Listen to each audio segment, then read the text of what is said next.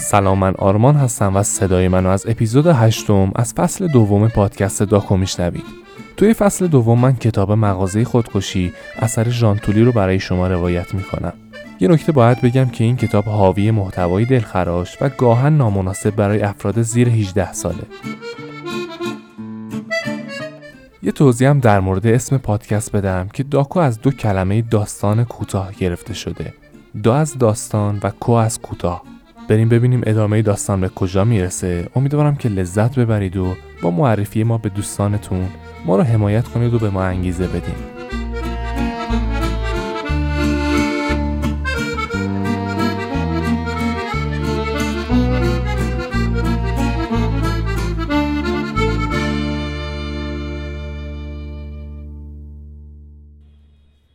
مرلین تواش با عرق کردن سم ترشح میکرد.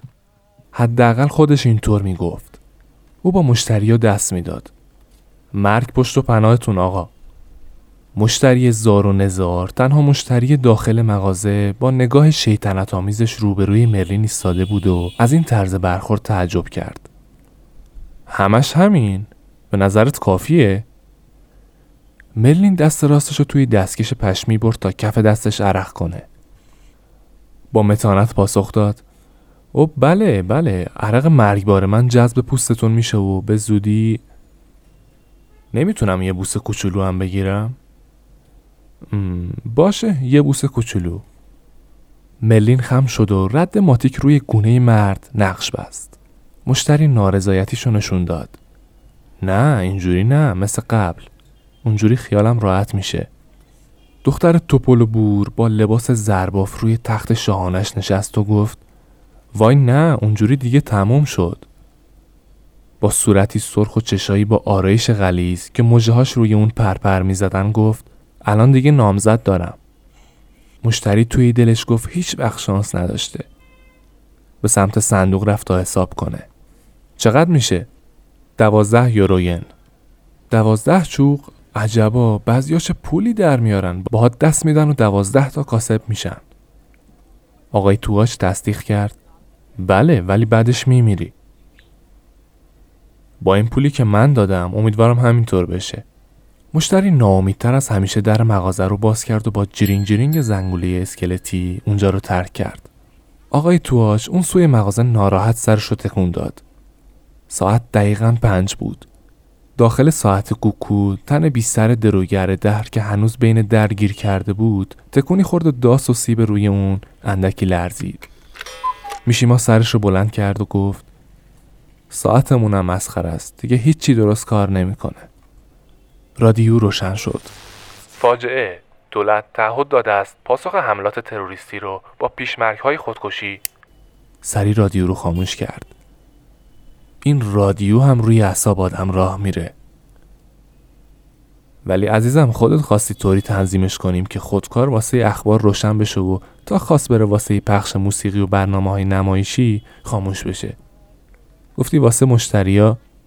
لوکریس مضطرب پشت صندوق لباشو میجوید و دستاشو به هم میمالید، چون خیلی دوست داشت بقیه اخبارو بشنوه. شوهرش مثل یک امپراتور رومی با اینکه نیمه تاس بود خوب مونده بود. پشت مغازه کنار مرلین نشسته بود. دختر دستکش پشمیشو پوشیده بود و بی‌اعتنا صفحات یک مجله زنونه رو ورق میزد. کاری که ما میکنیم درست نیست. اجداد سرفکندن باید توی گور به خودشون لرزیده باشن. کارمون به فروش ماسک‌های مضحک کارناوال رسیده. این مغازه یه روزی کیفیت داشت. حالا روز به روز داره به بساط مسخره و لوازم مد روز مردم بدل میشه. ولی این ماسکا میتونه آدمو ترسکش کنه. آره آره لوکریس، ولی دقیقاً کیو ترس کش کنه؟ یه بیمار قلبی رو که از بیمارستان اومده بیرون؟ اونا شاید یه آدم احساساتی مثل اون نگهبان قبرستون رو تحت تاثیر قرار بدن. ولی جز اینا، خوب میدونی چی میگم. مردم اینا رو میخرن تا توی جشن تولد مهمونا رو سرگرم کنن. شاید وقتی شمع رو فوت کردن از خنده بمیرن. نمیدونم چی بگم. حتما مثل همیشه راست میگی ها؟ در ضمن فکر نکن وقتی پشتم به توی نمیبینم که چطور ترتیب آب نباتای پشت پنجره رو میدی. شک ندارم یه دونه آب نبات سمی توی اون جعبه نداریم. وقتی میرم زیر زمین میشنوم که مشت مشت اونا رو به بچه‌ها میدی و لپشون رو میکشی. میشنوم بهشون میگی درست میشه. همه چی درست میشه.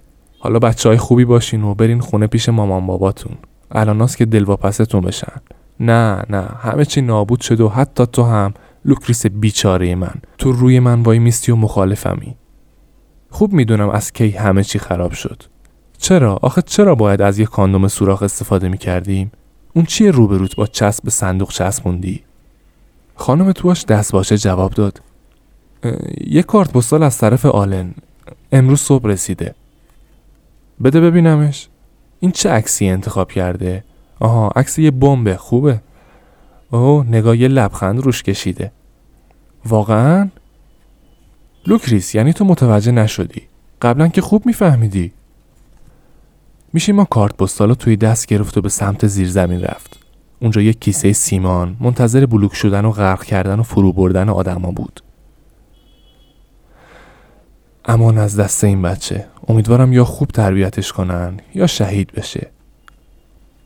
دل لوکریس آشوب بود و همینطور که به دوردست زل زده بود، ناخوناشو میجوید.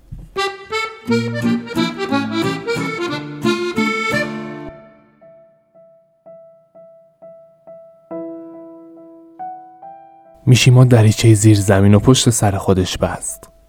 لامپ کم سوی روشن کرد و از شیب پله های اونجا پایین رفت. اینجا جایی بود که خودشو خالی میکرد. به دیوار تکیه کرد. کارت پستال آلن توی دستش بود و با کمک نور کمرمق آخر ظهر زمستونی که از پنجره زیر زمین به درون میتابید این کلماتو خوند. پدر و مادر عزیزم، دوستتون دارم. این کلمات پرتوی نوری بر قلب میشیما افکند. این مرد که گهگاه دوست داشت توی خونه یا اون بالا توی مغازه فرمون برونه و دستور بده، وقتی به اعماق زیرزمینش می اومد و تنها می شد، صداش در نمی اومد. کارت پستال پسر کوچیکشو خوند. نگران من نباشید. حالم خوبه. اون مثبت اندیش ابدی، اون میمون پر رو. روز رنگ می باخت و شب فرا می رسید.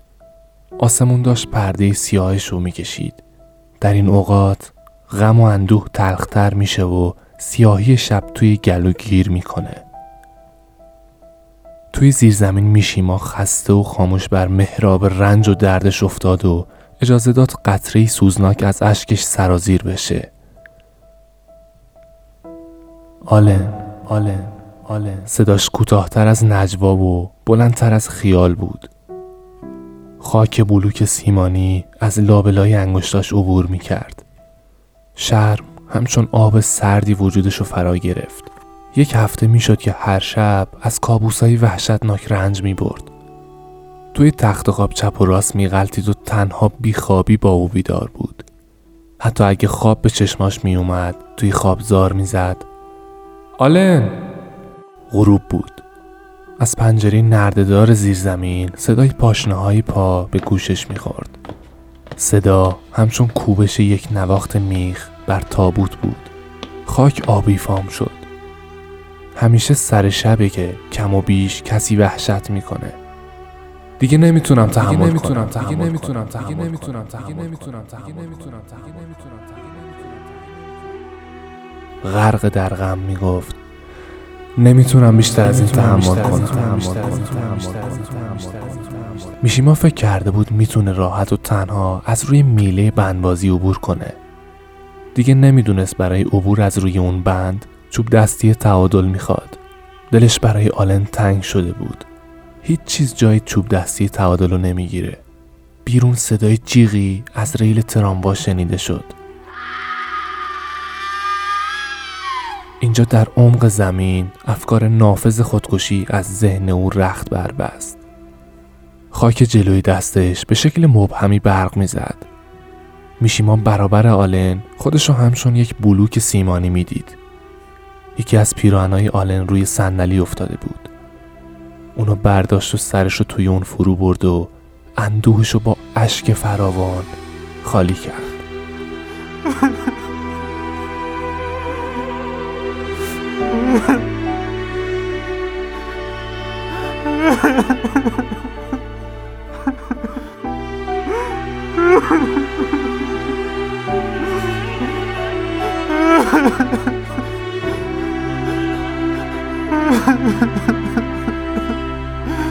آیا همسری صدای حقیق اونو شنید؟ لوکریس که کنار صندوق مغازه ایستاده بود اومد به سراغ دریچه کف زمین و اونو گشود. میشیما حالت خوبه؟ میشیما؟